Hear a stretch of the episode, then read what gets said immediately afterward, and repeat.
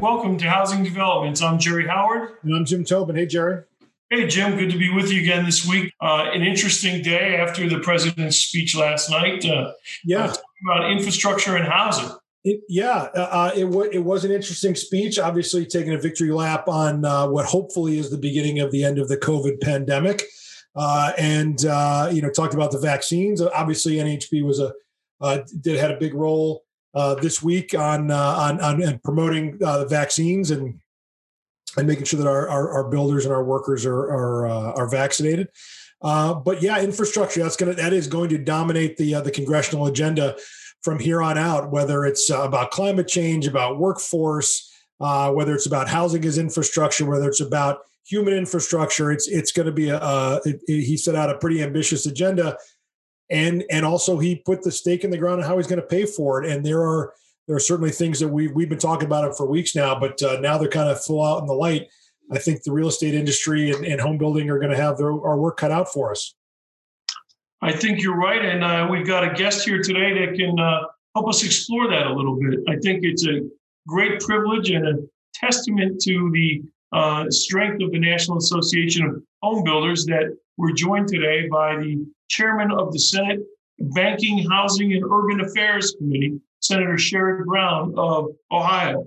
Uh, Senator, welcome you two guys again. Thanks. Right. Senator, uh, you and I spoke uh, right after the election. Uh, it was an honor to receive a phone call from you. And at that time, um, you said a couple of things that really got me excited. The first was that if you had your way, you'd change the name of your committee uh, to the Banking and Housing Committee.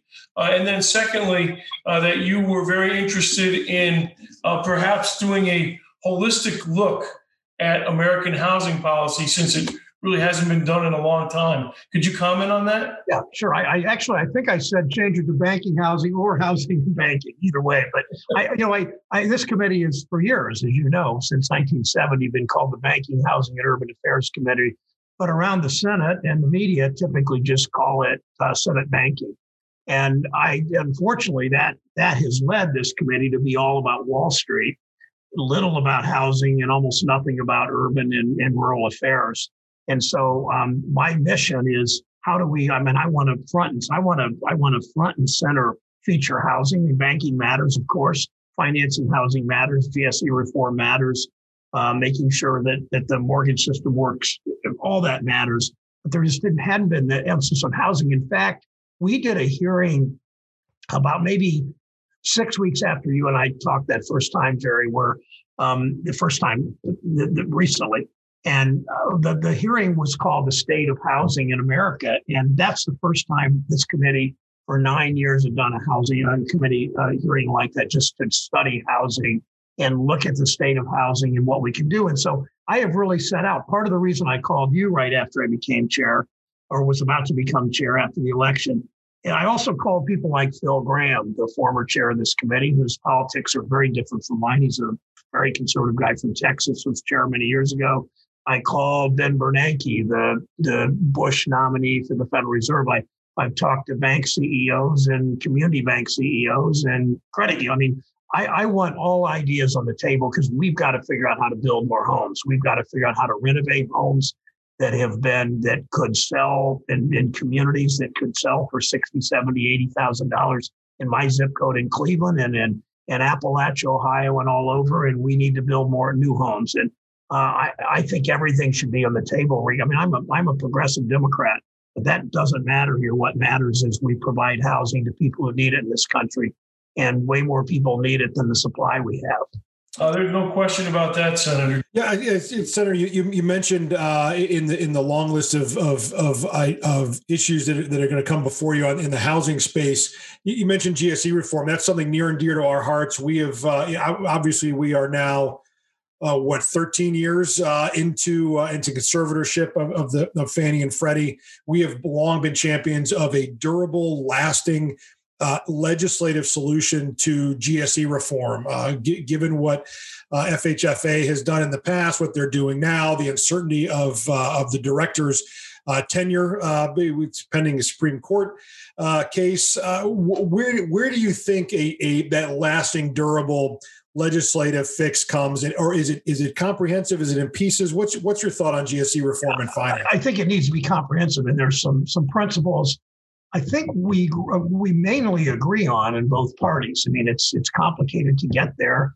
There are other priorities. There seem to be, as you know, Jim, other priorities always get in the way. That's kind of the way things work around here. But I, I just had a call. Um, I talked to Mark Calabria yesterday, the the direct the um, the FHA administrator, um, and he doesn't know what his future is. He is fortunate. I had a conversation a week ago with a prominent mortgage banker in Ohio who was who who was concerned about some of Calabria's rules on on bringing people into the system and refis and all that, and and he thinks that his rules have have really been skewed towards upper income uh, mortgages and uh, needs to be broader than that, not to exclude upper income, of course, but needs to reach a little deeper. So um, I, that's why I talked to Calabria about that, and he is sort of changing his position a little bit there. But what's important is we, you know, we find a way that I like what you said about stability. One a GSE that's one a GSE system, a housing finance system that's predictable and and will last. Um, that means preserving the 30-year fixed rate mortgage. That's that to me is essential for for how we've done as well as we have building housing. Um, it means maintaining equitable access for small lenders. That's really important. We need a federal backstop. I, I think of it as, as sort of regulating the GSEs as utilities. So they they they are, as you say, Jim, predictable and longer term. Uh, and it, it means maintaining our multifamily housing systems too. So I think we can do that. A number of people in the committee are starting to talk about it again uh, doing it bipartisanly. There were a couple of efforts, as you know, Jim, well, both you do, Jerry, working on this um, half a decade ago. Uh, we've kind of put it aside. And I think that after we get through sort of the first 200 days or so of the Biden administration and the new things he's trying to do to, to build the economy, not from Wall Street down, but from the middle class out, um, I think then we can we can get serious about this. Well, we're stand stand ready to work with you uh, when when that time comes, Senator. Good. There's, yeah, that's absolutely. Do you think that would be a part of a, a broader overall uh, omnibus housing bill, or do you think that would be a separate effort, Senator? Um, probably separate, because. Uh, but I, I mean, I, I'm I'm open to. I, I, I, you know, the first the first step with Biden is with the new administration has been um, obviously deal with COVID the, the second step at the same time, we can do more than one thing at once, obviously, is, is how to build this economy. We're going to see. Um, I talk to the chair of the Federal Reserve regularly, um, Jay Powell. He's the Trump nominee uh, of the federal chair of the Federal Reserve. And I talked to, to Secretary Bernanke. I'm sorry, I'm sorry Secretary um, Yellen, who was former chair under Obama and now is Treasury Secretary. They are both very optimistic about um, the pent up demand in this economy causing helping to bring coupled with the new dollars that the, that the Biden administration and the Senate and House have put into this economy with the Relief Act and then now the infrastructure bill that that's going to mean several quarters or more. They don't limit it, but several quarters or more of pretty strong economic growth. And I want that economic. I want. I want how the, the first part of housing is, as you both know, has been um, the the the um, the emergency rental assistance and emergency uh, foreclosure forbearance assistance to make sure people aren't evicted or or or um, because they lost their jobs in the pandemic. So that's our first order of business. After that, as the economy starts to grow, I think we need to, we, you know, opportunity needs to meet whatever that term is. Um, opportunity is it? Opportunity meets. Why am I forgetting that term? But anyway, we we need to be ready. Um, maybe it's preparation meets opportunity. Whatever I'm trying to say, we need to be ready um, as this economy starts to take off to make it easier and incentivize and all home building in a in a big way. Well, thank you for that, Senator. We, we totally agree. Uh, let me ask you a question. Do you think that there'll be an extension of the eviction moratorium uh, first? And then, secondly, um, what do you think, or is there a possibility uh, that there can get uh, the states to move quicker on getting the rental assistance out? Yeah, that's a really good. That's a million dollar question. Um, I spoke last night to Gene Sperling, who is the president's designee um, at the White House to disperse the one in charge of making sure these dollars end up where they should, not just rental assistance, but local governments and and um, education and healthcare and everywhere else. Um, he is focused, part because I stay in touch with him closely. He's especially focused on the on the dollars for the emerging rental assistance and foreclosure assistance. Um, he is uh, he's un, unsure on whether or not the um, the moratorium continues. I, I think it needs to continue if the money's not in place and out the way it needs to be, but it, we don't want it to be any longer than it needs to be. I mean, it's the kind of thing we want to make sure that that we get help to people that landlords are. I mean, landlords are hurting too. Clearly, um, you know, I, I, think often of of a retired couple in you know in Toledo, Ohio, who they bought a duplex, and on the one side they're living or their Social Security and their and their rent payments. On the other side is there's their tenant. Um, you know that that landlord sometimes that homeowner that that senior that senior citizen haven't had haven't had any revenue in, in many months perhaps so um, we've got it but but it's it's partly it's, it's it's the feds getting it to the states and it's working with the states and i'm going to be really dogging that because I, I said to him yesterday as i said to my staff there's nothing more important in the banking housing committee right now than to get those dollars out the door fairly and honestly and honorably and efficiently for those who need it, for nobody else, but for those who earned it and need it and qualify for it. Um, because we can't really do much else with housing until that gets fixed.